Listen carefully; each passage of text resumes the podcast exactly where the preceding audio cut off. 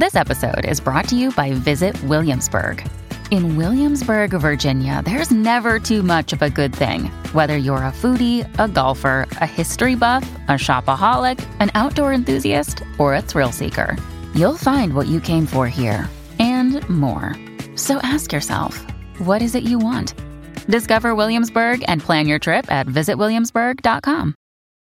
When you need mealtime inspiration, it's worth shopping Kroger, where you'll find over 30,000 mouthwatering choices that excite your inner foodie. And no matter what tasty choice you make, you'll enjoy our everyday low prices, plus extra ways to save, like digital coupons worth over $600 each week. You can also save up to $1 off per gallon at the pump with fuel points. More savings and more inspiring flavors make shopping Kroger worth it every time. Kroger, fresh for everyone. Fuel restrictions apply.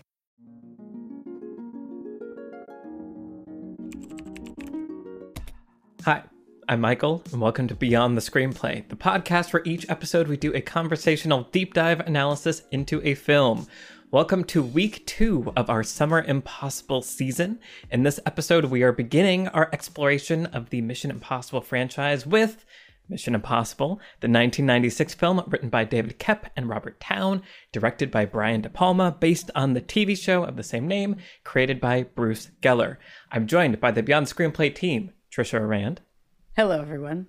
Brian Bitner, Hello, hello, hello, hello. and Alex Calleros. Hi. Uh, okay, so like I said, week two of our Summer Impossible season. Last week we did Spider Man Across the Spider Verse, and now we are diving into the Mission Impossible franchise, which I'm very, very excited about. I looked it up because I was like, this has been a successful franchise, right? And it's been $3.5 billion successful. Yeah. It's done pretty It well. okay. Uh, and one of the things I'm excited to dive into as we go across this whole franchise leading up to Dead Reckoning is kind of tracking the evolution of this IP because it's it's changed a lot in a really interesting way, I think, where we're starting off in this movie where it's very much kind of spy thriller espionage like leaning into the sort of taking itself seriously thing. And by the end we have like summer action adventures for the whole family with basically no heists in them. And weirdly i enjoy every step of that journey. Parentheses we'll talk about that later. Mm-hmm. Asterisks, rather. So starting here at the beginning I loved this movie as a kid. I was obsessed with it. I did not understand what was happening uh, as a kid. No. To this day, 90% I think is the Yeah. ceiling of what I'm going to understand. Uh, but like, I love it. Like I said, it's a spy movie. It takes itself seriously. It kind of tries to architect some real twisty noir stuff, which maybe isn't uh, a surprise when you have the screenwriter of Chinatown working on it, which I didn't understand as a child. Yeah. Uh, so that's pretty cool. It has the best heist sequence of all time, definitely of the franchise, I think. It has a really distinct texture and style. We got the Brian De Palma-ness of it, which we got several questions about on Patreon. We're going to dive into that, but we got Dutch angles and kind of surreal dream moments. Yeah. It's kind of Split wild. diopter. Right. Mm. Yeah. uh, great action, fun stunts. The scale of which has been dwarfed over time as the franchise has continued, but still some like cool, like Ethan jumping out of the like the fish tank restaurant Oh, is still yeah. one of the coolest. That like as a kid, I would just try to jump in slow motion and like recreate because it's so cool. I mean, the train finale is still Train- amazing. Yeah. So so many things. Um, very excited to get into it. Hear everyone's thoughts. As we said, it's a complicated plot, and people mumble whisper a lot of the details, and so like they're just if when I watch it with subtitles, I was like, oh, this is a whole other thing that I didn't understand, and I'm sure no one did. Uh, but very excited to kick this all off. Tricia, I know you like the Mission Impossibles. Missions Impossible. Missions Impossible? Yeah, you got Take it. it away. Nothing's going to sound right. Yeah. Uh, yes. So this was on my, I believe, pretty high up on my favorite films of the '90s list. Um, I really, really love this movie. I've seen it uh, countless times. Um, I think by now I understand the plot, but it doesn't matter truly. Like it doesn't doesn't matter. Um, it's so fun. Like this was, you know, you said a couple times, Michael, that it takes itself seriously. And I know what you mean in the sense that it's like leaning into spy like thriller tropes like as hard as it can go without any sense of irony right? So yes but it is also kind of campy right? That's the de palma-ness of it. And i think that that works like super well with this material. Like the convoluted plot and the character relationships like it's it's splashy it's fun it's sexy it's just it is it's De Palma kind of through and through, and that in itself is kind of campy. So, you know, it it is the the you know very very mid 90s pre 9/11 like action movies fun like type of uh, installment in this franchise and i just adore that tone and i think it works like super well in this movie. Um yeah it's great. It's borrowing from all the other action movies of the time and from some of de palma's own like erotic thrillers and like other thrillers that uh, de palma made. And so i just i i kind of love where it sits. And to your point this is not where the franchise stays. Um i think that that is fascinating. But yeah i just adore this piece of it for what it is. It's so good and just uh, I don't know. It's got these amazingly envisioned sequences, these really fun performances. It just has like, stylish as hell. Um, and I, I don't know, it just kind of sets this like off and running feeling to what this sort of modern interpretation of this, you know, old, fairly old TV show at that point could be. So can't praise it highly enough, uh, and can't wait to dive in Yeah. Awesome. from the ceiling Ah. through a laser net without Yes. making any noise. Without making any Yeah. noise. Yeah. Uh, awesome. Okay. Brian, what are your thoughts? Um, yeah, this movie came out on my 14th birthday. Aw, happy birthday. birthday, Brian. Oh, thank you. That was a while ago. Um, but uh, I saw it in the theater, and 14 year old me who loved The Rock and Face Off and Con Air thought this movie was a little silly like Ah. uh, just like the whole the whole helicopter thing at the end i was just like it's too much you know like I, ju- it just it just whatever you know This was too much. this was too much compared to Face Off. well it's like it's like those movies are operating on this like we're a cartoon the whole time Right, kind right, of right. thing and this movie is going back and forth between like big bombastic action and like we're gonna whisper and talk about this stuff. Um and then so then i rewatched it. I did a, a big column comparing the mission franchise to the Bourne franchise. So i rewatched everything that existed at that point. Um, and and then I found Mission Impossible One to be a little boring. Honestly, I was just kind of the plot stuff where I'm just kind of like, all right, we I don't really know what this is and who like who's doing what and all this kind of stuff, right? So I was just like, oh, it's not engaging me. And I know it's a solid movie. It, it didn't did not get the best reviews um, in '96, but I mean, I still appreciate that it's a solid movie. And there's a lot of really good stuff here. And I'm not here to like crap on this movie at all. Um, but yeah, I think I'm just like not a huge fan of the of the De Palma directing. There's kind of like a I think there's like a draggy energy to the editing that doesn't really work for me. You are so wrong. and then How dare? and then some of the like the the push-ins and the split focus things and stuff. I'm just like I don't know. It feels like it's trying to be a 1960s TV show in a way that a 1990s movie shouldn't be. Again, to me. Um, but uh, but again, I think it's a really solid movie. The heist sequence is incredible, obviously, and there's a lot of there's a lot of really good stuff here. I think it's just a movie for. I love the Mission Impossible franchise, like everything from three on. I'm I'm a fan of, um, but this one just yeah, I just it could never quite click with me. But I'm I'm here to talk about all the good stuff here and and all the things that launched the whole franchise. But you know, get that off my chest for now, and then we can we can be happy about this Boy, movie. I didn't know we had any of you in the room. Yeah. I, I have a suspicion that Brian may not be alone here. Oh, and no. and so I, I think what's also going to be really fun for me as we talk about all these is hearing which ones people like more Right. and like less and respond to in different ways. Uh, I All know, of Trisha, yes, the answer for you is just all of them. I know. Ghost Protocol is my favorite. I don't think it's anyone's favorite. like I might Ghost be the Protocol is your favorite? Okay, all right. Yeah, you're right. Okay. So, so we're gonna talk about this because I think this is Yeah. true. Like I, I rewatched Mission Impossible with my mother, who had similar feelings. I would say to Brian, of just like that was kind of boring, and I feel like I've heard that from other people too. So I think that's another thing just so interesting about this franchise and how it evolves is that uh, yeah, just tracking which ones people like and for what reasons will be interesting. I will go on record saying that this one is my favorite, so we're getting that out of the way. Nice. Alex, what about you? so I saw this when I was a little younger than Brian, and I think th- that both made it even more confusing and indecipherable, but also I, I was less, I guess, judgmental of anything I saw at, at whatever age I saw this at. So I was just taking it in.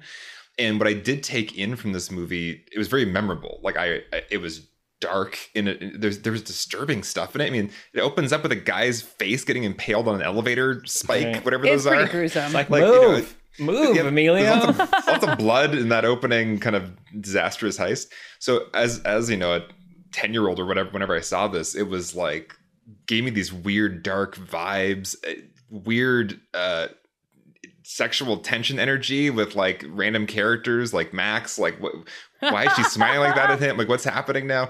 And so it was it was a really interesting experience of both yeah, just exposing my like childhood brain to these like really interesting De Palma vibes, which were both disturbing and intriguing.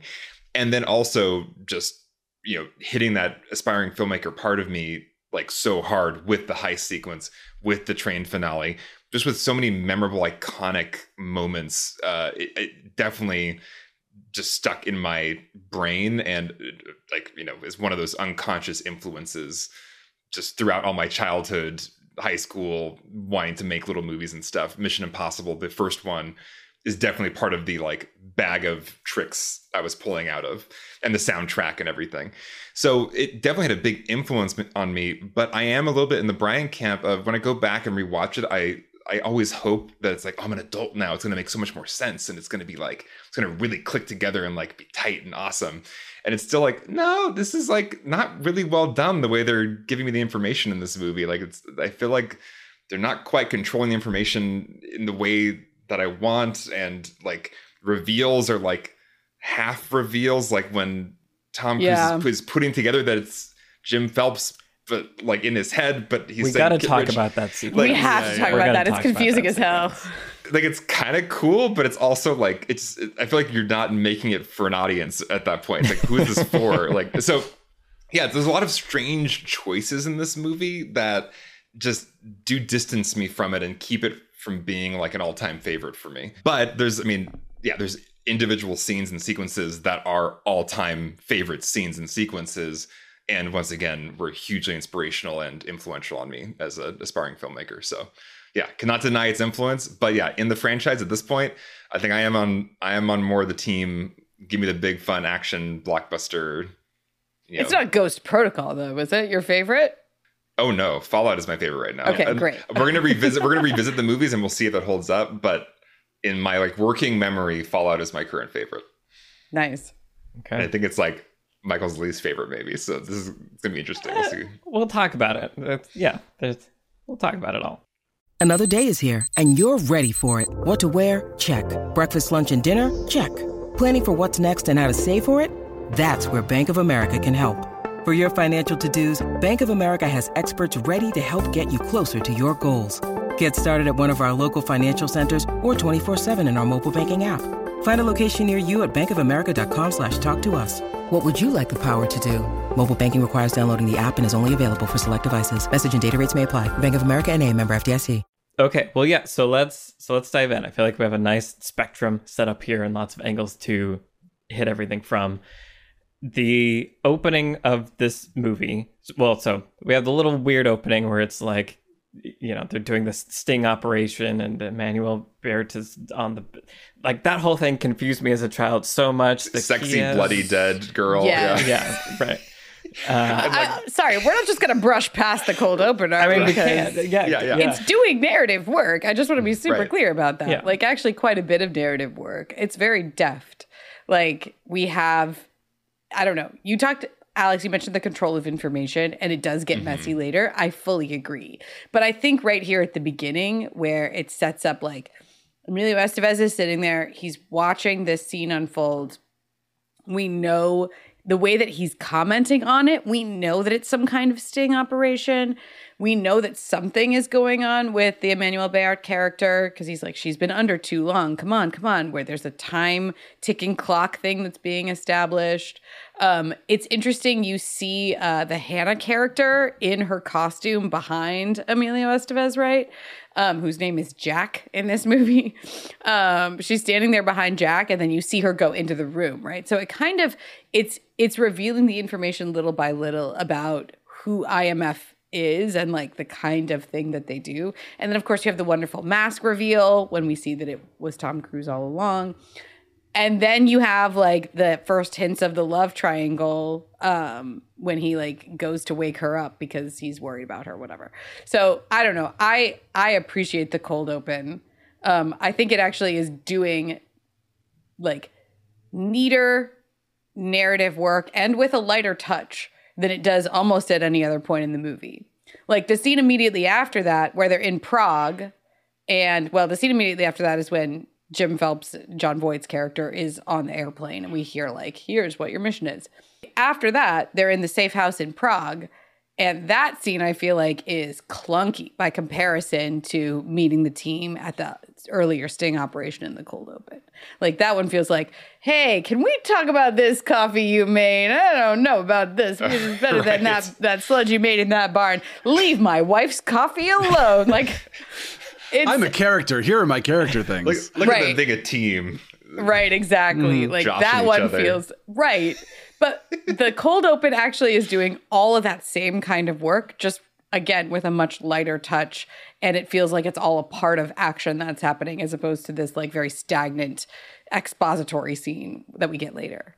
And the cold open, I think, does do what a good cold open does, which is establish kind of a tone and a feel for the Big whole movie. Because, like, that is that's you know when I remember watching this as a kid, right off the bat, there is that dark. That there's kind of a darkness. I mean, she's bloody. There's a bloody dead woman on a bed. Like that's that's not what you'd see in like yeah, uh, Ghost Protocol. or like that's not Sure. a Brad Bird image. That's a De Palma image. And even when Claire like wakes up, you know, I feel like the way you know the t- like the sexual tension of like um, bloody dead girl, caresses his like, hand yeah. with her lips as Yeah, he's like trying to wake her. It's from like- a Yeah. coma. It feels very like European. Like Yeah. it, it doesn't feel like an American film. It feel there's this kind of like erotic European energy going on there. Uh, so yeah, I think I think it, it is a great cold open because it does establish like this is what this Mission Impossible movie is is kind of all contained here. yeah, yeah, confuses children right out of the gate for sure. exactly. American children In that deep expecting like a summer blockbuster are like, Right. what the hell am I looking at? right. Yep. Yeah, and so so then we we do have the, the the planning of the first heist after we have the you know the spoiler credits sequence and Jim gets his thing.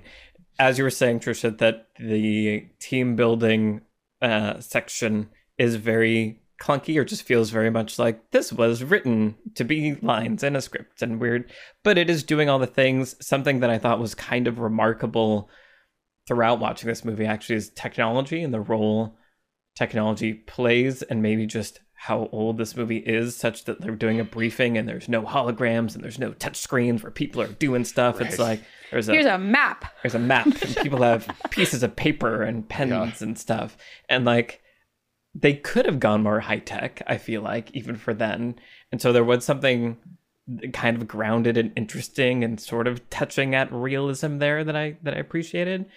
But overall what i was thinking during this first heist was I was thinking back to our conversation that we just had recently about Speed in our Patreon exclusive episode, where Speed opens with kind of like we were saying, a little short film that mm-hmm. introduces a whole bunch of the elements, puts the antagonist in the room with the protagonist, and follows it through to its completion, and it feels like a whole solid thing.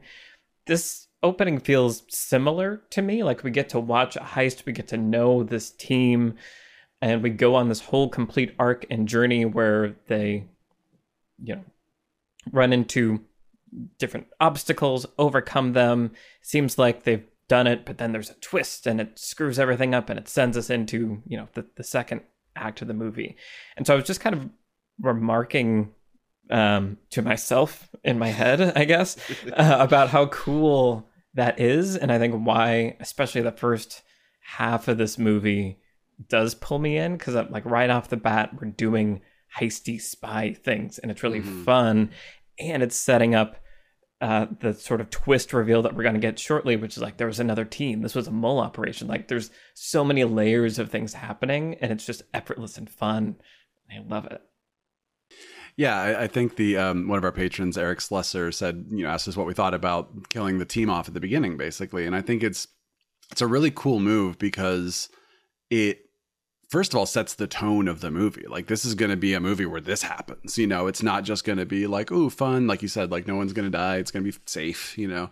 Um, and it gives us a major problem and a hook to cling to cling to. You know, I, I think that for me, where I lean more into the Mission franchise is when it's personal, which is why I love kind of Jules being introduced in in um, the third movie. Um, is just sort of like, oh man, like these these characters really care about something, you know. And I think that like the the whole operation was a mole hunt scene is such a good hook into the rest of the movie because he's like he's like these were my partners. These are like my best friends. And and you know proto agent smith you just like killed let them all die because there's a mole deep in the thing. You want to dance with the devil? Go ahead. Uh, um, but uh but like it's it's such a cool like oh man like this just got like okay yes we're going to be talking about like we have to steal a list because this and da da da and i have the real list and da da da.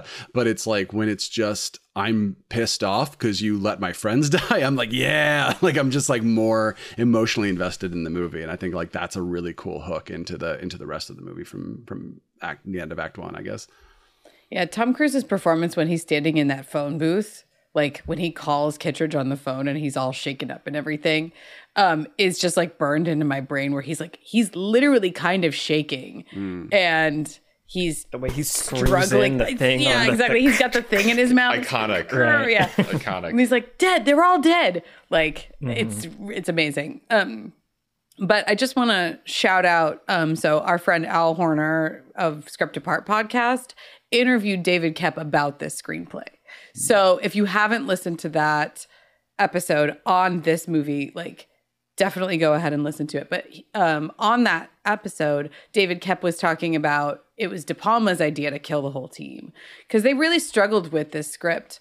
Um, like there was an original script by David Koepp, I believe. He was rewriting somebody. He did a big rewrite and then he got fired and then Robert Towne got brought on and then they brought David Koepp back at back into it. Like they flew him to Europe and they were like, "Okay, come back and fix it again, David Koepp." And Steve uh, Zaillian has a story credit on this. Oh yeah, yeah exactly. Yeah. yeah, Steve Zaillian. Yeah. So it seemed like it was kind of being cobbled together from a variety of places, and all of it was after De Palma was on board. So De Palma brought his own sensibility to this, and they were really trying to solve this issue of, you know, the original Mission Impossible series is about a team it's always been like sort of an ensemble idea where there's people pulling off a heist essentially. Um, the original series was kind of a heist thing. That's what the impossible mission force does. They do heists. Um, they're supposed to be invisible right? You're supposed to never know they were there. That's their whole thing. And the idea was like how do we create a compelling thing uh, like meeting the team or like getting attached to the team if the team's already here and then it was De Palma that was like, well, kill everybody. Then we'll have a new team. And it, it really works in this and it creates the stakes that you're talking about, Brian.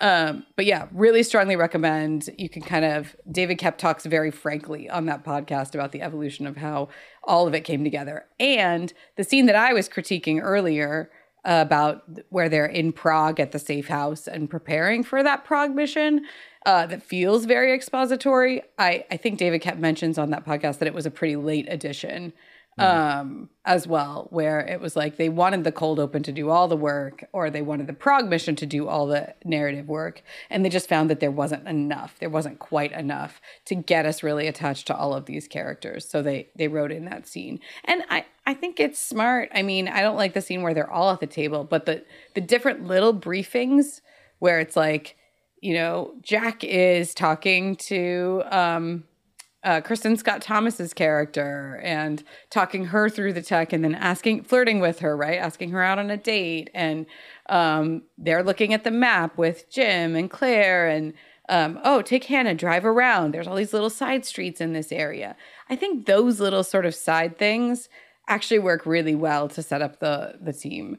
Um, and then of course the mission itself does a lot toward that where as you mentioned michael they're being really collaborative and they're problem solving in different ways yeah i was going to say the mission itself is mm-hmm. just so much fun to watch unfold and you get to see the dynamics between the you know kristin scott, scott thomas and the tom cruise like they're they're having to pose as a you know a date uh, and work together but there's also of course because it's a de palma movie you know how much of this is all acting and how much of this is a little bit of actual they're having some fun flirtiness pretending to kiss in this alleyway.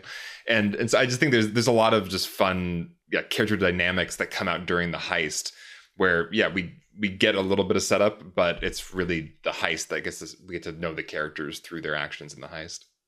There's also some really cool filmmaking stuff happening there. Like the the pov cam where like you are ethan hunt is interesting. It can't like that's not my favorite choice, but there are these other moments where just the way the whole uh, gala or whatever this is is shot and like the geography of it you understand really well. And then there's that fun part where they go into the office, you know, they sneak or they they convince the the guard because Emilio up, uploads the ID, and so then they can get through the door, and they're like making banter about Emilio. But they know anyway. They get in, and then once things go wrong, there's that cool like long take like life aquatic shot basically where you're seeing profile you see them in the little office and then the camera moves through the wall to see Emilio in the elevator while it's moving to come back to see Golitsyn. So little things like that that I feel like are just really cool and I just really like that this movie goes for yeah, interesting ways of shooting these things all the way up to as you said Brian there's the you know the the fake Agent Smith.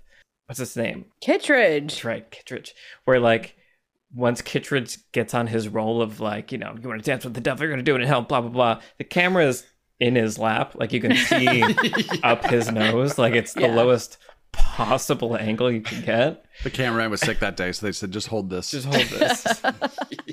and so it's ridiculous, but I also kind of love how extreme it is, and I guess it going back to what you're saying, Trish, about the the campiness of it, where it's yeah. seen as mm. super serious and like the twist that's just happened, I feel like was really well executed. Where they, you know, this other team was hiding in plain sight, and suddenly you're realizing it as Ethan's realizing it, and so then the camera's all Dutch, and things are going crazy. So it's weird and over the top, but also feels right for the psychology of the character, and I like that. I just think that's really well done and something that I do miss in later Mission Impossibles. I feel like that's that's something that's special about this one. I think another thing that I do like about the the directing in this movie is the the use of like shadows and people not being able to quite see things, right? So we have the gate stabbing uh, sequence, right. and then we have um, the Tom Cruise as Jon Voight on the plane, and both of those are like the camera is kind of like far away from an angle and slowly moving towards the scene, and we're not quite seeing what's going on and and people are kind of obscured in shadow a little bit. And i think there's almost like a horror movie vibe that it gives you. It's just like it gives you the right kind of anxiety in those moments and that's that's like one of the style things in this movie where i was like oh yeah there i like that one and actually, you know, in defense of the POV shot in the opening heist, I actually really like that use of POV. I, I usually don't like that in films. I think it, it's really weird and distracting to have that kind of eye contact. But there's something really fun of getting to almost like role play as Ethan role playing in that moment, and and you get the fun eye contact with yeah Kristin Scott Thomas as she finds him at the party, and it's like, this way, you know, oh, hello, darling, you know, and, and then you get to see the intimacy of her like side talking out of her mouth, like oh, pocket over there. And I just, I just, I like having that kind of intimacy with, you know, how they're pulling off this heist and all these kind of social cues are sending outwards and then the little messages that are going inwards. Well, and it kind of sets up the bait and switch with Jim, where the whole thing is that and, and and the climax right the whole thing is that the eyes that you see through are a camera right so mm. there's you know there's glasses that are an element of plot um and so what Ethan sees is through Jim's eyes, where and Jim sets it up that way, right? Where it's like he like Reaches his shoots arm around. this way, and then he like has fake blood on his hands, and he's but he's like it's so odd how John reason. Boyd is like looking up, Yeah. so that Ethan can't see what he's doing, right? Yeah. But but again, it it becomes like a plot element, and in the climax. Where Ethan reaches into his pocket and pulls out the glasses and is like, "I'm not the only one who's seen you alive." Yeah, um, I thought he was going to say, "I'm smarter than you think." so I'm wearing glasses. I've got glasses on. But I'm told. Yeah, so uh, I don't know. I think it does a really good job of setting that up without making it feel like it's a setup, right? Is like introducing this POV element early on, um, I think is really effective. But also, in terms of sort of theme, right? The Mission Impossible, this Mission Impossible movie, we can get into the rest of the franchise as it develops, is very much about like trust and who to trust and secrecy and betrayal. Um, because spy thrillers and erotic thrillers, for that matter, which De Palma made a lot of, like they're about trust, right? Like, who do you place your trust in? And what is intimacy? You know, you said that word earlier, Alex. And that's what this movie in particular is about, right? The whole setting up of Ethan, like framing him for uh, killing everybody on his team, and then also framing him for stealing the money, blah, blah, blah. It's all predicated on the idea that he trusts Claire, right? And she can get inside his circle of trust, and there can be intimacy between them, and that will enable the betrayal to work. Um, that is Jim's whole plan. And so I think that's really interesting. Um, it doesn't turn out to be like a theme very much later as the series goes on. And, you know, it's kind of this element in the series that's been a little bit lost. Like this is definitely the horniest of the movies, I think is safe to say. Um and you know, maybe that's the De Palmaness of it. Maybe it's just the era that it was made in. And there used to be more, to be clear. Again, like definitely listen to that podcast where where David Koepp talks about it. But there was supposed to be a legitimate love triangle, like complete with like a sex scene. They were supposed to be having an affair um, and that was removed ultimately. But a lot of the lingering sexual tension remains in this uh, movie, and again, that's sort of the theme of the whole thing. So that's really interesting because as I was watching it this time, I was thinking about the love triangle, and Eric Susser, one of our patrons, asked specifically about this Ethan, Claire, Jim Phelps love triangle. And watching it this time, I was like, is there a love triangle? Because it it's acting like there's a love triangle, and there's like definitely some tension. And Jim seems kind of upset at Claire at the end for reasons that I don't quite understand. And he even shoots her Right. first He before shoot shooting Ethan. He shoots Ethan. her. Yeah. Mm. And so there seems to be a little bit of like somebody betrayed and covet neighbor's wife and blah blah blah. So like I get those vibes, but it also felt like kind of exactly what it seems sounds like you're talking about, where there there was more and it was more explicit, and that was removed from the film whether they shot it or not. Because it, it feels like they're dancing around something much more substantial than what is in the text of the final cut of the film to me. And honestly, I, I feel like I need some of that missing material personally. Like I, I feel its absence in this movie where, you know, when when Ethan comes home, I think was it from seeing that uh, Jim Phelps is alive. Claire's like in a sleeping bag, kind of like in a corner. and then he like walks up. It's oddly staged. he walks up to her, and she's like, yeah, like rubbing his hand on her face and like kissing it, and then they get fades to black as if like It fades sex, to black, sex yeah. scene imminent. But I just, but at that stage of the movie, I don't know what their relationship is or what like what I'm supposed to want for them. Uh, and yeah, I, I actually do wish that the movie had a more explicit affair going on, love triangle, something, so that the the payoff would would land with Jim Phelps Right. in the end in the train. You know, yeah, thou shalt not cover your neighbor's wife. It feels like all of that is it's just like half there, but but doesn't hit in the way that I wish it would.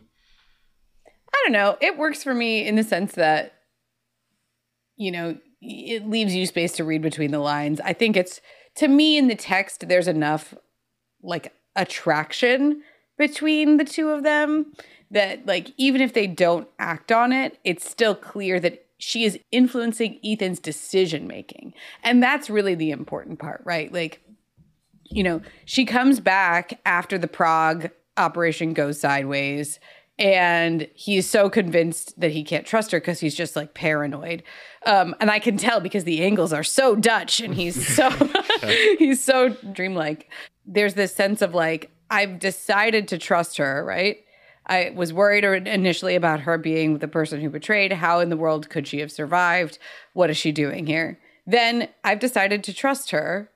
And then we kind of see the eroding of that trust again again in such a way that it's influencing his decision making and it, again it pays off. I admit this is not clear enough in the text the first or even the 13th time you watch it.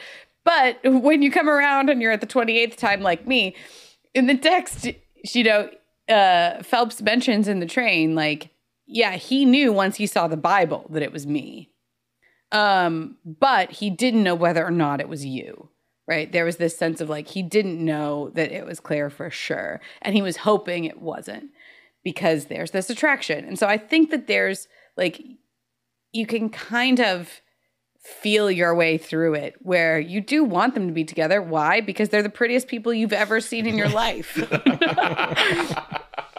I want them to be together. why is Jon Voight in this love triangle? He doesn't seem right. like he belongs he here. One of these things is not like the others. To be frank, yeah.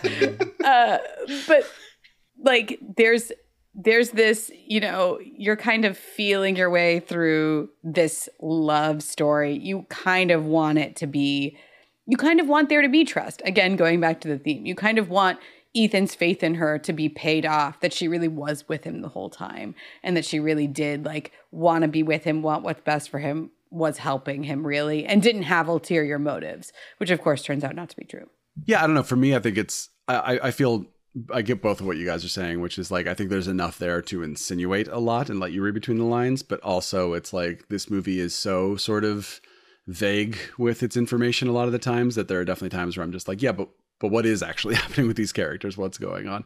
Um, but speaking of what's happening with characters, here's a question I want to ask now, and I don't think we can answer it now, but I think we should answer it over the next several episodes, which is who is Ethan Hunt? Um, as a character? What sep- what separates him from other spy action movie protagonists? What separates him from other Tom Cruise protagonists? Um, Alex Daniels asked us what makes him a compelling protagonist in this film as compared to the other installments where we already have the buy-in.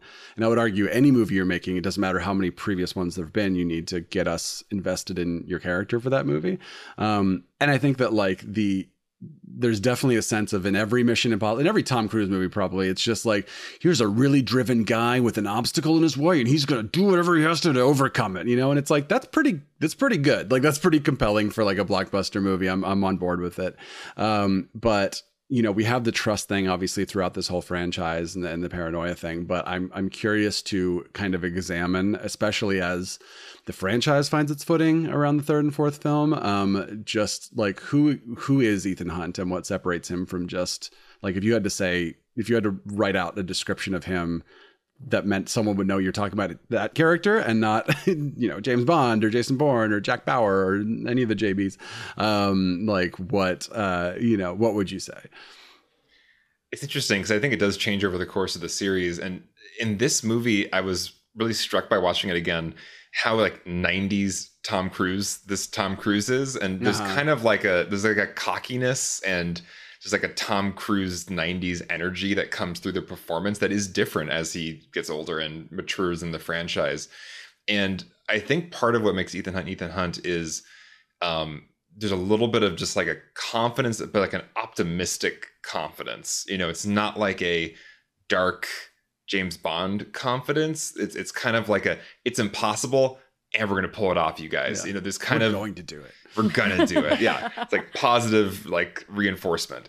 Um and and i think I, I get more into the character as the franchise goes on especially when you get to mission possible 3 because i think that's where like you said brian it, it's about a character who really cares about other characters and is stressing out and is driven to protect people that he loves. And that i think is that really solidifies him as like a hero character in three. Whereas in this movie, he does feel like he's kind of more, I don't know, like just very smart and driven and competent agent. But he's he's kind of like a, a cocky 90s guy too. When he when he's when he's negotiating with um, Max, when he goes to meet Max, you know, in the middle of the movie, um, he's just kind of like grinning a lot and smiling and kind of having fun with playing the role. Like he doesn't seem stressed out. He seems like he's just uh, Tom Cruise having a good time. So yeah, it's interesting in this one how he feels more stressed and more worried in later installments, and in this mm-hmm. one he's just kind of like having fun with it a lot of the time. Yeah, I don't know. It, it's interesting because I feel like there's also I feel like he's the most frantic in this one also. Like we already talked mm-hmm. about the moment Tricia and the and when he's on the phone and like when he's just like they're dead they're out that like he has a fever dream where he sees jim phelps come in right. and he's like even you didn't say like that's a ghost sequence so like there there is like a fractured psychology happening here that i feel like does feel i don't not not noir-y but a little bit like something mm. of that kind of mm. yeah the, the broken trust what is real what isn't and i feel like in those moments where he's like flirting with max or whatever that's sort of him doing his secret agent well i gotta win over this person and here i'm gonna turn on the charm but he also has that kind of darker like yeah broken side and, and the worry and, and i don't know we do seem plenty stressed out in this movie and you know all those de palma you know close up dutch angles on him thinking things through and just you know looking as stressed as ever. So yeah definitely definitely very stressed in this movie but there is also the like the 90s boyish energy coming through too yeah. which is interesting. Yeah. I think I, I agree with everything that you guys have said um and especially the the direction that he evolves in alex as you're pointing out there's this like lack of self-interest and this like deep care for like i gotta save people like and more than just like people generally i gotta save the people i care about but also like he seems to carry just the weight of like saving people on his shoulders to to a, a really fascinating extent. James bond does not care. Like right. he does not care if he saves anybody and that's why there's so much collateral damage um in like a james bond movie and and ethan hunt deeply cares and for that reason, going back to like the essence of who IMF is and who Ethan Hunt is, secrecy and artfulness have to be like the recipe of most of the things. Like, we're here to steal something because we have to take it, but we're not here to take it by brute force.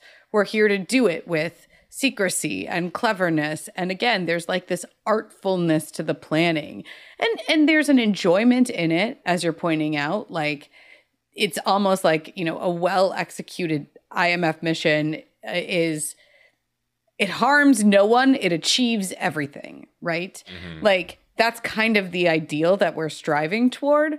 And so i i think that in this movie the central heist that's all the wire work i think that's the perfect embodiment of that right? There's a grace to it Mm-hmm. And it it does work. They pull it off. It harms no one except for poor that poor worker who works in the secure computer room. Uh, William Donloe, God bless him, the worst day of his whole life. I think Best about him. Casting ever. I think yeah. about him so much. I'm like, oh, sir. Tom Cruise's um, physicality and the way that he plays the character has this uh like almost ballet sort of quality to it uh especially when he's doing that wire work in that sequence. But i think again that's kind of who the character is right? There's a pleasure in pulling off a mission and the ideals of the mission are get what you need. Don't hurt anybody you don't need to hurt.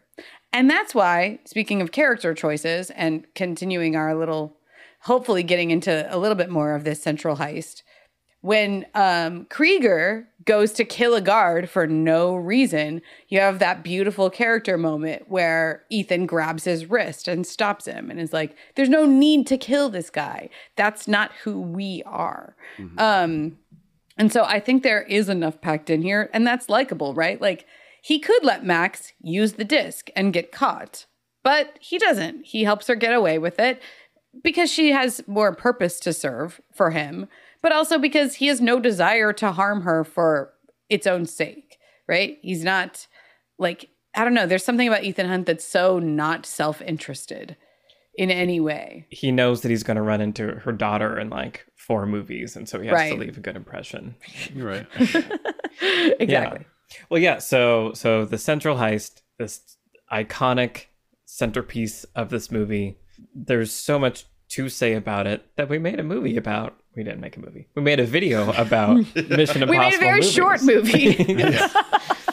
uh, and and heist sequences, and we've talked about on the podcast before. Tricia, as you always say, there's kind of two ways heists can go. You can either know what the plan is, and then it's going to go wrong, or you can not know what the plan is, and then be surprised when it goes right as an audience. Uh, and I love that this this heist has a little bit of both, right? Like, does. th- and that's what I feel like is so like special about it is that you get the planning.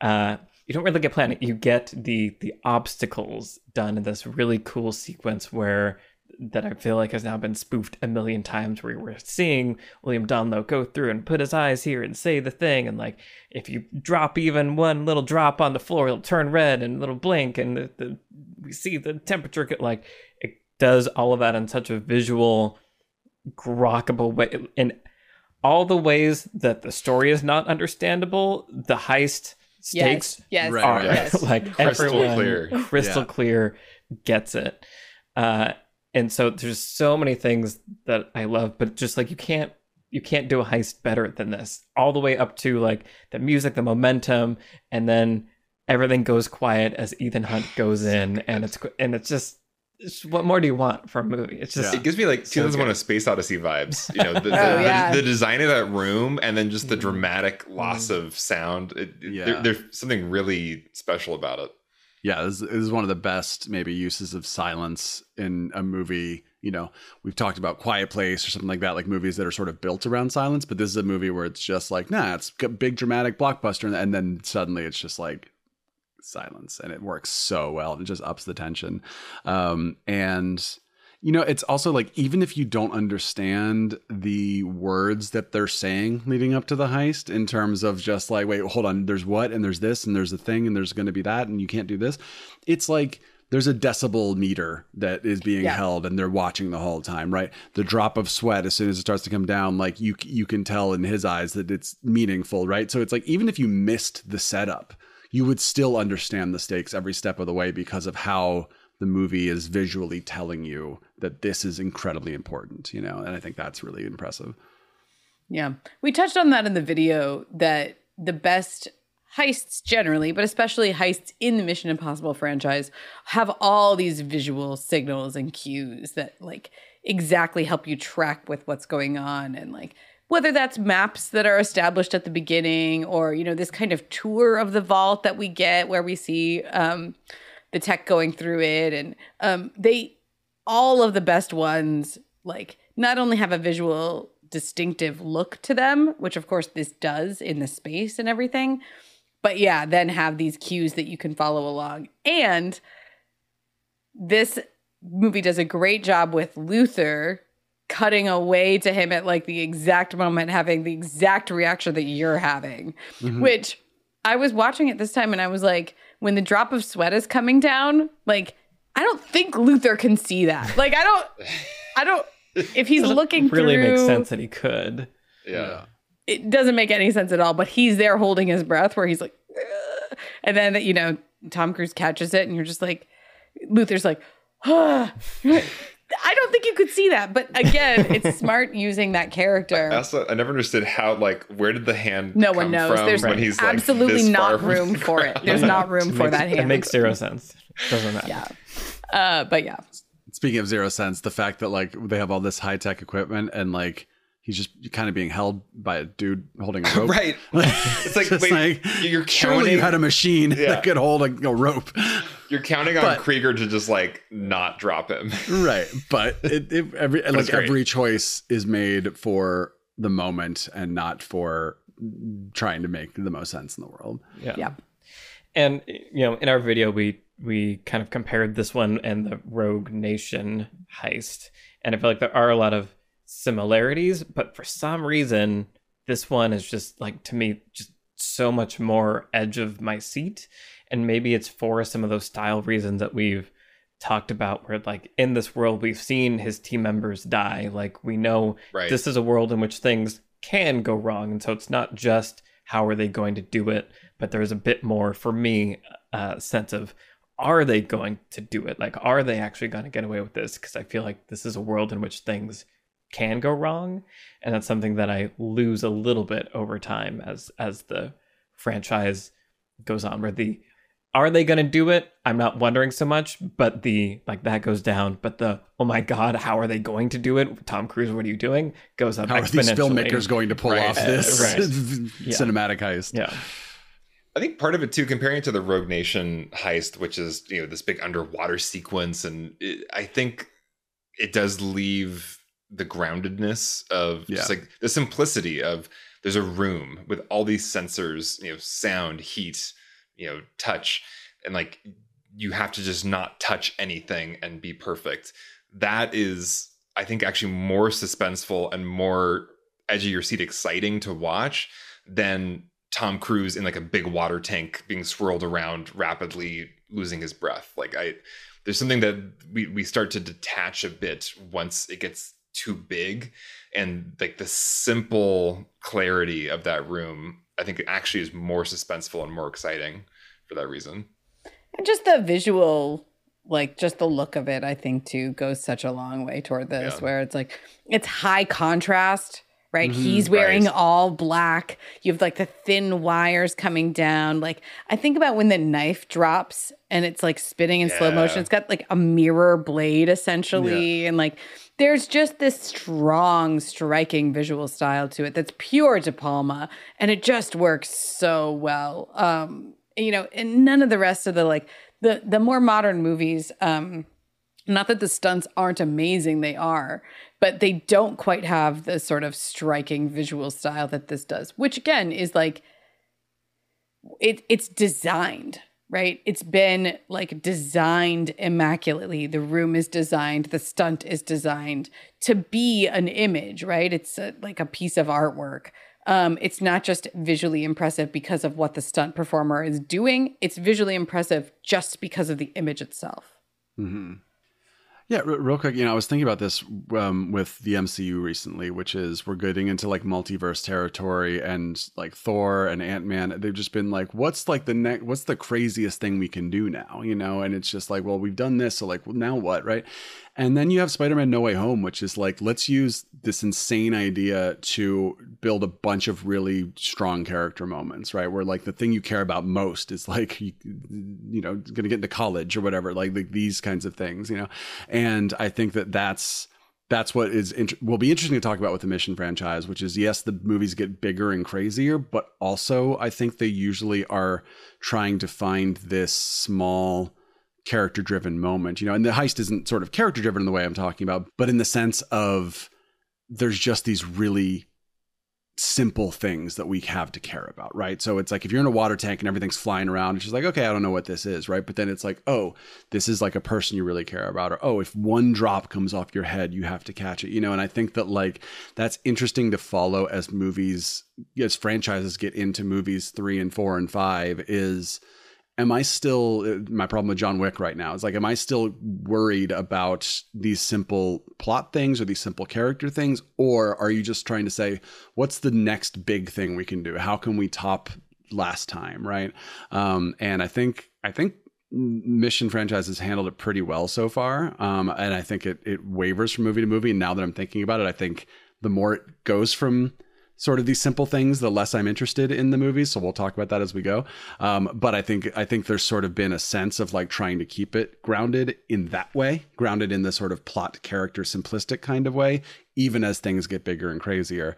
But not necessarily during the Tom Cruise stunt sequences. That's like a whole different thing. It's like, no, let's have like some popcorn fun for 10 minutes and then we'll go back into like the real plot stuff you care about. Yeah, yeah, we'll definitely get it. I mean, it, yeah, I think that's it, it. They start to feel more like rides in in that way to me, where like I- think there's when we talk about groundedness and like the the stunt that Tom Cruise that is is doing this sequence we're talking about in the original Mission Impossible was really hard, right? They talk a lot about like it takes a, an extreme amount of coordination and like a good sense of your body to balance and hang upside down, all these things. So it's still a crazy stunt. It's maybe not you're gonna die uh, at any given moment, like hanging off an airplane. Right. Um, but I think that it's a great example of it's familiar enough a situation that I can project myself into it. And so like Mm. any given moment I'm like, oh I've I've hung upside down or like, oh yeah, I've tried to balance or like, oh I I've could tried to see- be really quiet. right. Right. Like all these things where you like you have a a visceral understanding of all the elements Yeah. uh, that then makes it that much more impressive when you're watching the person do that. And I think overall the franchise continues to make sure there's some kind of visceral element happening at any given time. But there is a point where it's like, well, I'm I've never been on a motorcycle and I've never driven off a cliff and I've never been skydiving, and so I, I'm that looks hard uh, and it's fun to watch you do those things, but I don't feel it in the same way I feel it when he's inches off the ground trying to hold his. So it's just really interesting the the the scale of of a stunt and the impact of it in a story. And even the last sequence with the helicopter in the tunnel, like Yeah, I find that to be that. really exciting. But it does have that detachment that you're describing, which is like, I've never been on top of a high speed train before, personally. Um, and, it, you know, that sequence where it's like the helicopter flies in and there's a lot of like specialized equipment and they're just like having a fist fight on a train. It it doesn't feel like somehow the stakes feel less um even though the stakes are exactly the same i guess like it's still like kind of make or break life or death I think a lot of times there it's a it's a sense of we pulled it off, but just barely. And like the helicopter, the, the whole train thing feels like a little too easy. But I think it's Ghost Protocol where they like slingshot him onto a building, and he like misses, and he almost Oh, falls off the end, and he has to like clamor to get back on, right? Or Iron Man, like when he's first learning how to use his suit, it's like everything's going terribly like the whole time, right? And there's something about that that makes it feel more grounded and more realistic. And, and I think action movies, when we are more removed, it's because everything feels like it's just in La La Land and not in this like, oh my god, we just pulled it off. Well and it's not a heist. I mean again going back to what we're here for mission impossible movies for at least me like i find those action sequences that's like it's a chase or it's a, a fist fight in a bathroom or whatever. Like i find those to be compelling but they're not the same they're not the same kind of action um, that the heist sequences are. And you know i think we point out at the end of the video that often all of drama or like Eh, as a broader lesson for film, it's really fun to watch somebody make a plan, attempt to execute the plan, and then improvise when the plan goes wrong. And when we get those sequences in the Mission Impossible franchise, those are the ones that at least I tend to remember. It's like there was a plan, the plan went badly, and we're watching Ethan Hunt try to pull it out. Or as you say, like, we made it, Brian, but just barely, right? Like, that's there is like they try to work in and just barely to the helicopter sequence where it almost cuts him several times and like the end, whatever. But it doesn't have quite the same like Ethan is improvising, um, you know, in in sort of the within the walls of this box that we understand. Yeah, well, and I feel like you know, yeah, that that third act train sequence is really fun. As a kid, I loved it. I remember coming home and then hanging off the hood of like my parents' car and pretending like I was on the back of a train With their windshield wipers, Michael. No, not no. You hold on to the hood, like you get your fingers Oh, okay. under the hood and you grab on. Like you got to hold on to something strong. You're on the back Sure. of a train. Right. Um, gotcha. God, so but Our episode on speed is available to patrons now.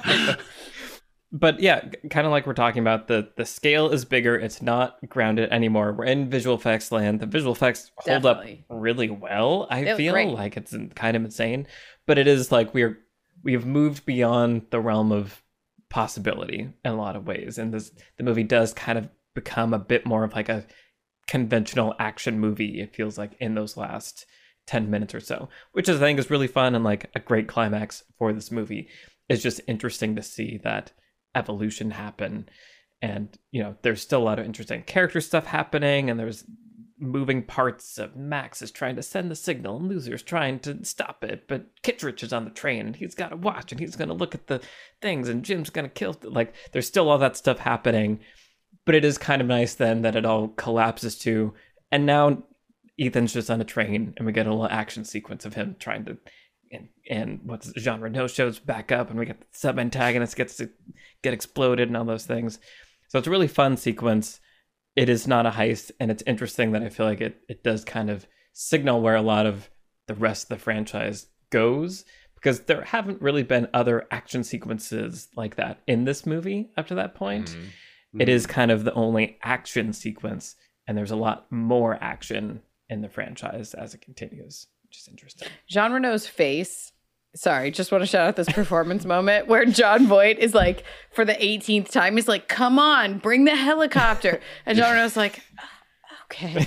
Like, he's so tired. He's so over the whole thing. Like, God damn it. Yeah. Um, I love him. Yeah. Cool. Well, why don't we transition into lessons and what lessons we're going to take away from this first entry in the Mission Impossible franchise? Alex, do you want to start us off?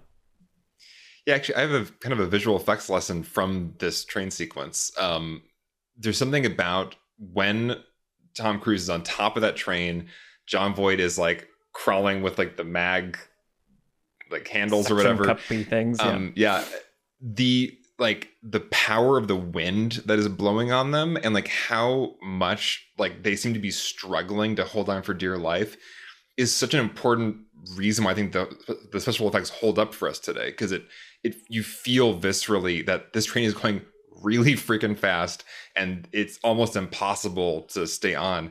And I think about like The Matrix Reloaded. One of my least favorite parts of the otherwise like amazing car chase sequence is when it culminates in this like fist fight on top of a semi truck. And there's just no sense of that kind of visceral like wind energy that would be destabilizing you and making you trip up and fall over and need to hold on for dear life. It's just incredibly static. And I think so many movies have that feeling where you, there's people on a moving vehicle, whether it's a Fast and Furious or whatever, and it just, you have no sense of just how uh, battered your body would be by just air. and I love that this movie just commits 100% to no, Tom Cruise is going to look almost kind of ridiculous how much we're blasting him with air for this sequence, and it makes it it makes it feel still like yeah, it's the biggest, most blockbustery action scene in this movie, but it still feels like of this movie because it doesn't detach into that total like you know Matrix Reloaded land, and and I love I love that about this sequence. I, I think it's it still holds up and it's just really fun. Yeah. No, that's a really good call out, and it's such a good contrast between those two things. Where, the, Right. Yeah, it's just it's stark, and yeah, I think every time I watch this, I'm like, wait, but are they on a train? Like, like you're saying, like Tom Yeah. Cruise looks ridiculous because of the amount of air, and I feel like that's the dedication you need to selling the thing. Uh, Yes. Yeah, I think it's a really good lesson. Even the, even the train like the wide shot pushing into the train is i think just a completely cg shot but then it pushes into the window and like there's a real video happen like there's real people and it's just that kind of thing of like they're they're doing as much as they can to sell what they're trying to sell Yeah. Right. Yeah. Cool. Brian, what's your lesson? Um, yeah, I mean it's it's pretty pretty obvious with the heist sequence, uh, but it's just like the more that can go wrong, the better. Yep. You know, and um, and I was specifically thinking about what I'm going to call conflict threads. I don't know if that's a term. I think there's a there's a term about this. I don't know what it is, but but just sort of like what what is unresolved and why are we still watching? You know, and um, we're recording this very shortly after the series finales of Barry and Succession have both aired, and those are finales where there's just always a question of what's going on, and sometimes there's like a false victory, but you're like, but there's 20 minutes left. What it, what's going to happen? And then it's like, guess what? Now this, right? And um, and I think those false victories, it's like I'm watching myself go well but then why am i why am i still watching? Like i had i had a dramatic question and it was answered. So now what right?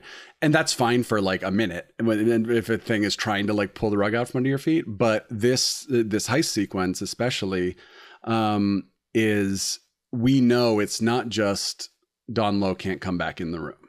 Because if it was then when Donloe's out of the room we're going okay it's safe now. Anything's fine right? But it's Donloe can't come back in the room. Plus, you can't make a sound. Plus, nothing can touch the floor. And that's it. Oh, wait, there's a rat, and Tom Cruise is heavy, and like this thing is got right. And it's constantly just going. It's like it's like once one thread is closed or temporarily closed, we know there's still four other threads open. So we're just constantly going, but this thing hasn't happened yet, but this thing hasn't happened yet. Um, and I think that's that's really cool. And I think that it's that's a lesson for for anything you're writing ever, in my opinion, is just always make the audience be going, what questions do I still have that haven't been answered yet? What what still could go wrong? What what are the you know the sort of existing conflicts, potential conflicts. I mean, even like the love triangle, it's like that's a potential conflict. Maybe it maybe it will or will not actually become one, but uh oh, that's a question in my head. What's going to happen there, right? Um, and uh, and I think it's just it's so important, and I think there's so many movies these days where it's just like we have like 20 minute sequences where it's just like I don't like everything I cared about at the beginning of the movie, I don't care about anymore, and everything I'm going to care about later, I don't care about yet, and I don't know why I'm watching for for right now, you know. And I think that happens quite a bit, and I think like this heist sequence is like what a good example of just I have a million questions of like what could happen, what could go wrong, and I'm just always hanging on because as soon as one is like gone, then the rest are back and worse and etc. Yeah. Yeah. All the way up to the final moment of that heist, right? Where like they Right. finally get Tom Cruise up, Ethan's Mhm. there, and then Jean Reno takes the disc and he's like, he says merci, which is French for Mhm. thank you, and not messy, like I thought he did as a child. And I was like, that was kind of messy. You're right. Why are you saying that now anyway? So like the final moment is again the the knife hits the desk. It could have ruined everything, but just barely they got it. So like they're just they're introducing and and paying off threads to the very last moment, which is really Yeah. great. Tricia, what's your lesson? Yeah, I want to talk about Luther, um, who is my favorite Ving Rhames in this. The movie is really smart in that it like the way that it builds that character, right? Because the movie knows that it's going to take Claire away from us by the end of the movie. Um, and again, thematically, the movie is about trust, right? Ethan Hunt's friends, his whole team that he has a rapport with, are all murdered by someone he trusted. And then Claire, the last person in the world that he has left that he trusts, betrays him. And it's heartbreaking for him, right? And so the movie has to give him someone else to trust. Otherwise, there's like no thematic resolution, right? Imagine if there is no Luther in this movie. And Krieger turns out to be a fake ally opponent. Claire turns out to be a fake ally opponent. And then Ethan Hunt just is left to like walk off into the sunset by himself. And there's nothing left to hold on to at that point because thematically that would leave us hollow, right? That's this really dark conclusion to the idea of what IMF is. Um, but it gives us Luther. And it's funny to me that um this is where we meet Luther for the first time ever, but it seems like he and Ethan already sort of see each other or know each other. You know, in the moment where we meet Luther the first time, Ethan is kind of teasing him where he's like, Well, this is the guy who did this hack. And he's like, There was no evidence that I was involved in that amazing piece of work. Um, there's, again, Ethan right away is speaking directly to something that Luther cares about. And what Luther cares about is not money, it's not notoriety, it's just the joy of doing the job well. Um and there's something that recognizes like game recognizes game in them um that I just think is beautiful and cute if I'm if I can put it that way. And then during the heist, we see Luther's reaction when he realizes what they're stealing and there's the weight of like no no no this is too big it's too important we shouldn't actually be doing this. Again he's doing it sort of for the fun of doing it but then when he realizes that the stakes are very real there's something you know that's i'm just going to use the word good guy about that um, as opposed to krieger right where we know krieger's in it for the money. And so later on, when Ethan gives Luther the disc to hold on to, he said, you know, why would you trust me? Right? We just met 20 minutes ago in the same movie. Um, And he has a really good reason. If you knew what you were stealing, you never would have done it.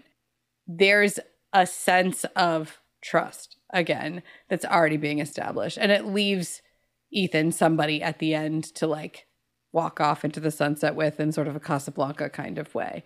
And I I just think that's so important. I just think there's no franchise without Luther.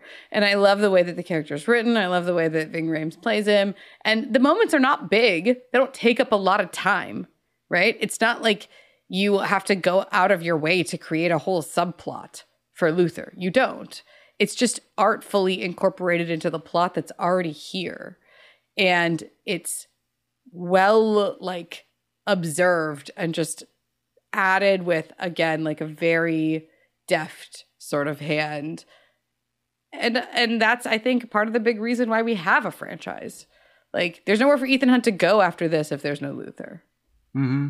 Yeah, Luther definitely, you know, if not in every movie, he is the sort of the the soul of of the franchise. You know, he's mm-hmm. and he and I think he is doing that thing I'm talking about of we want to care about these characters and their relationships. You know, so he's like the proxy for Jules in Ghost Protocol, and then you know he comes back in in, in the McQuarrie movies, and it's sort of like the more you're going, oh, these are this is a family, um, you know, to quote another big action franchise.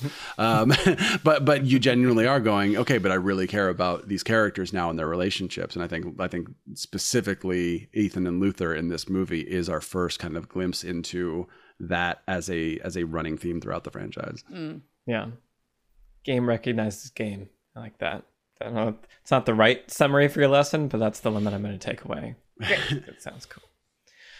Um, yeah, I so my lesson is kind of about how the buildup can make or break a thing, and so I think it's obvious the way we talked about the heist that you know the the centerpiece, the most exciting, memorable section of your heist action movie can be a quiet scene where a man is dangling from a wire, and that can put people on the edge of their seats depending on the buildup and the execution of such buildup. Um, and so we've kind of already talked about all that. I was thinking about we mentioned at the beginning wanting to talk about the the scene where Jim Phelps shows up in London and oh, then yeah. there's the conversation with Ethan where it gets really confusing. And I feel like that's uh, kind of an example of the buildup not doing the work needed to prepare the audience for going on that ride. Because I like, in theory, what it's doing is really interesting. Where Jim Phelps is trying to trick Ethan, but Ethan is actually one step ahead and knows that Jim is lying. And so, you know, Jim is performing for Ethan, but Ethan is performing back to Jim while we're seeing inside of Ethan's head as he's putting together how Jim might have done it. But Ethan's also trying to figure out if Claire was part of it. So he's trying, he's like adding new elements and the puzzle pieces are moving while we're in his head, while there's this complex dance happening. So it's it's really cool once you know all of that is going on. But if you don't, it's just puzzling and distancing and confusing and and uh, weird.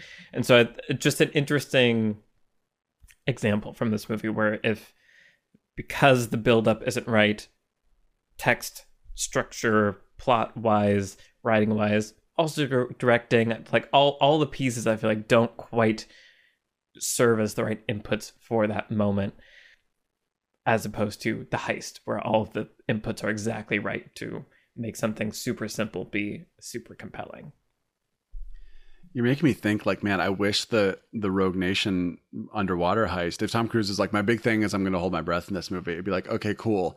We're going to put a still camera in a six by six by six tank of water and we're just going to be in that sequence with you holding your breath the entire time and we're going to have all these beats. You know you're going to mix up the cards you're going to drop the things yeah. and everything like that. And the only way you can get out is if you you know uh, put the right card in because then that's going to unlock the thing to get your air back. And like we could have had yeah. we could have had like the mission impossible 1 heist again you know with that sort of like the simplicity is the is what is actually bringing in the tension and not the big bombastic blockbuster stuff, which is also super fun and why we still love this franchise. But yeah. I would like listeners, uh, patrons uh, on the Discord and or just people on Twitter tell me how you would have set up the reveal that Jim is the one. Like, I want to know how this could work because I'm sitting here thinking, and I'm like, we see the moment with the Gideon Bible earlier. And maybe that's the moment where we realize that it's him because it certainly the movie makes something of it where it's like we get the zoom in and it's like Ethan's like, oh my God, it's the Drake Hotel. And we hear the flashback like Drake Hotel, Chicago. Um, okay, we have that. Um, but we still don't know how it was pulled off until we get this like, you know, flashback sequence in Ethan's mind where he's imagining Jim pulling it off. But if you were going to do the Jim reveal, how would it work where it really feels like a true reveal that truly pays off and isn't confusing and also falls at the right point in the movie and without tipping your hand too early. So let's brainstorm this. Let's workshop it, everybody. Uh, hit me up on Twitter. We'll get on the Discord and fix it um, because it is just so confusing. and I really feel like it could have been done more elegantly. Not that it's not cool, but it just feels like there was probably another way. Even like literally the reveal itself, like in like the phone booth circle or whatever, when he just kind of like the back, it's um, he almost feels like an anima- animatronic. He like Uh-huh. backs up and then like moves into his booth. Just like what? What am I looking at? Is this real? what happened?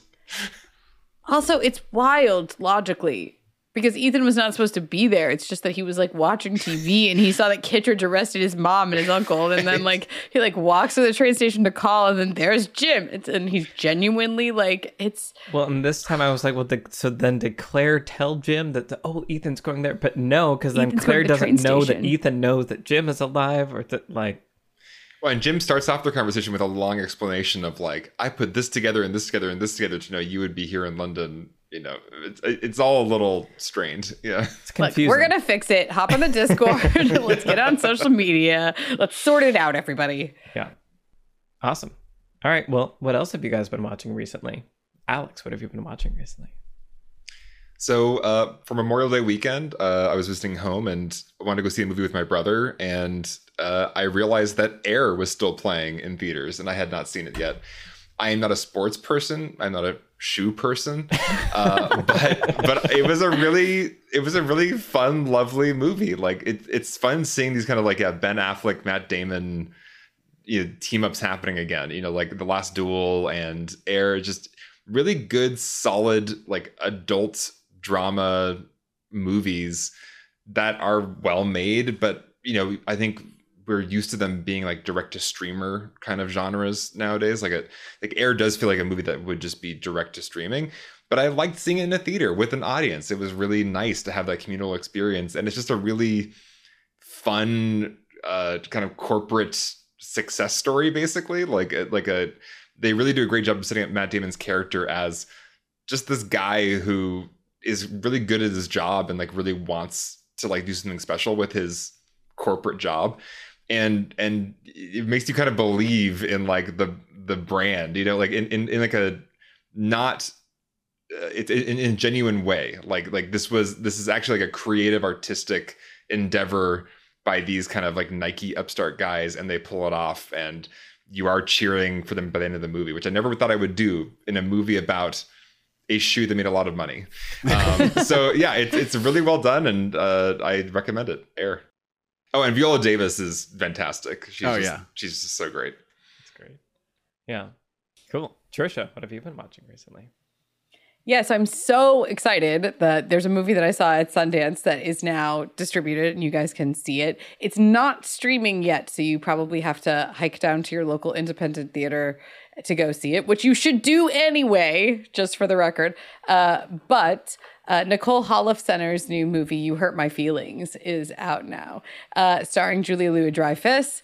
It's wonderful. Um, it's really funny.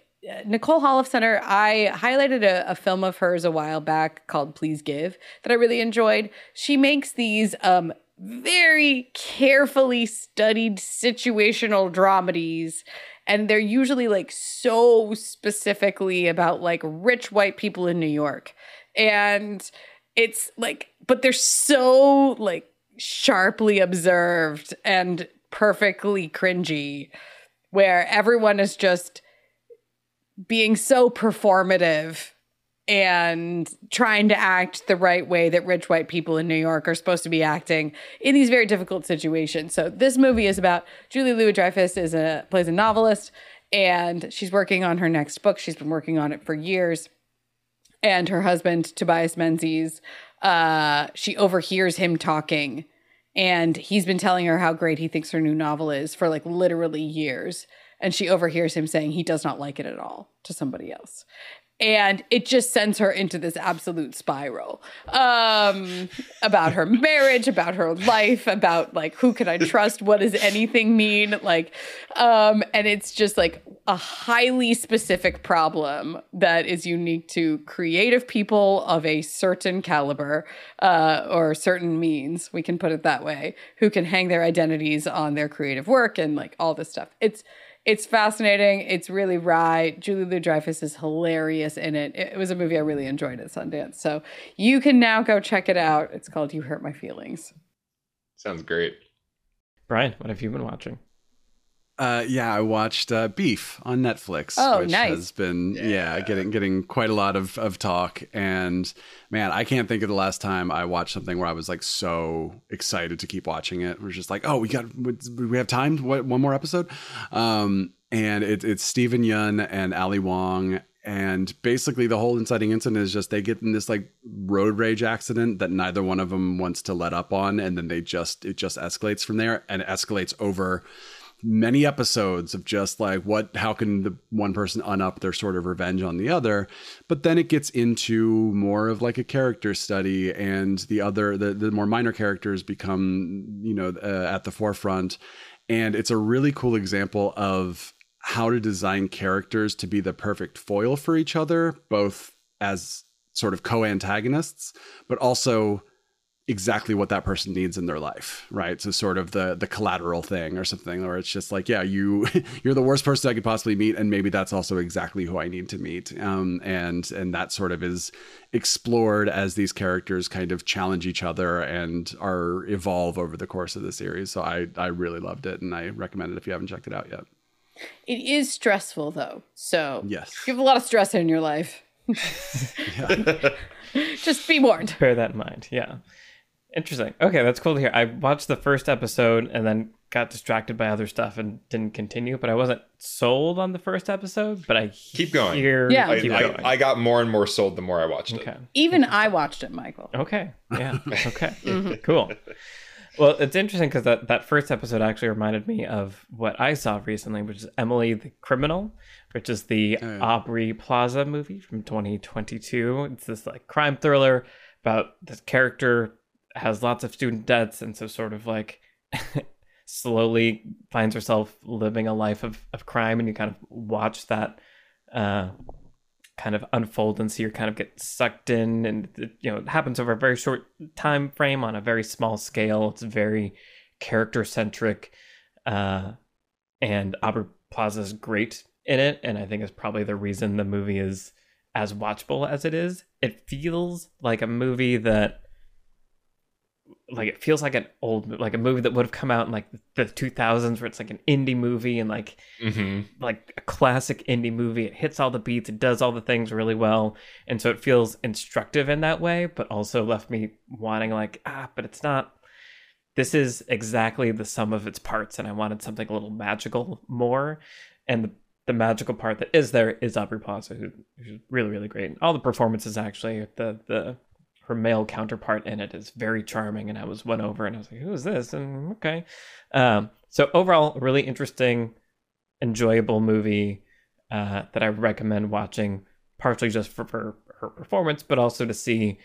It's a movie where that's good, but you can see the beats and they're accessible. And so if you want to study something or see examples of like, oh yeah, this is how you would do one of these movies, it very much does the things that you would do, uh, and was enjoyable. So, Emily the Criminal.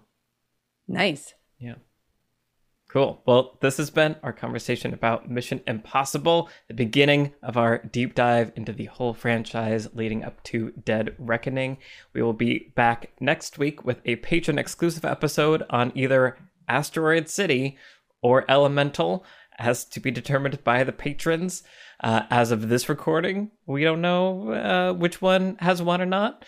Um, very excited to see what that is. But if you want to influence things like which movies we're talking about in the future, for example, should we talk about Barbie or Oppenheimer in our season finale, you can head to the Beyond Screenplay Patreon and vote, because that vote is ongoing. And uh, tracking the back and forth on that is yeah, very, very fascinating. I want to say a big thank you, as always, to the patrons for making this show possible. Thank you to our producer, Vince Major, and our editors, Donovan Bullen, Caleb Berg, Graham Harther, and Eric Schneider. I'm Michael Tucker, and I've been joined today by Tricia Aurand, Brian Bitner, and Alex Calleros. All of our Twitter handles are in the show notes. Send us a tweet, say hi, talk to Tricia about how you should reveal the Jim Phelps thing on Twitter and on Discord.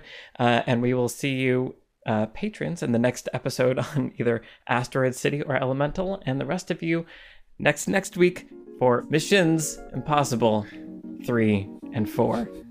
We'll see you then. Bye, everybody. Bye bye. Bye.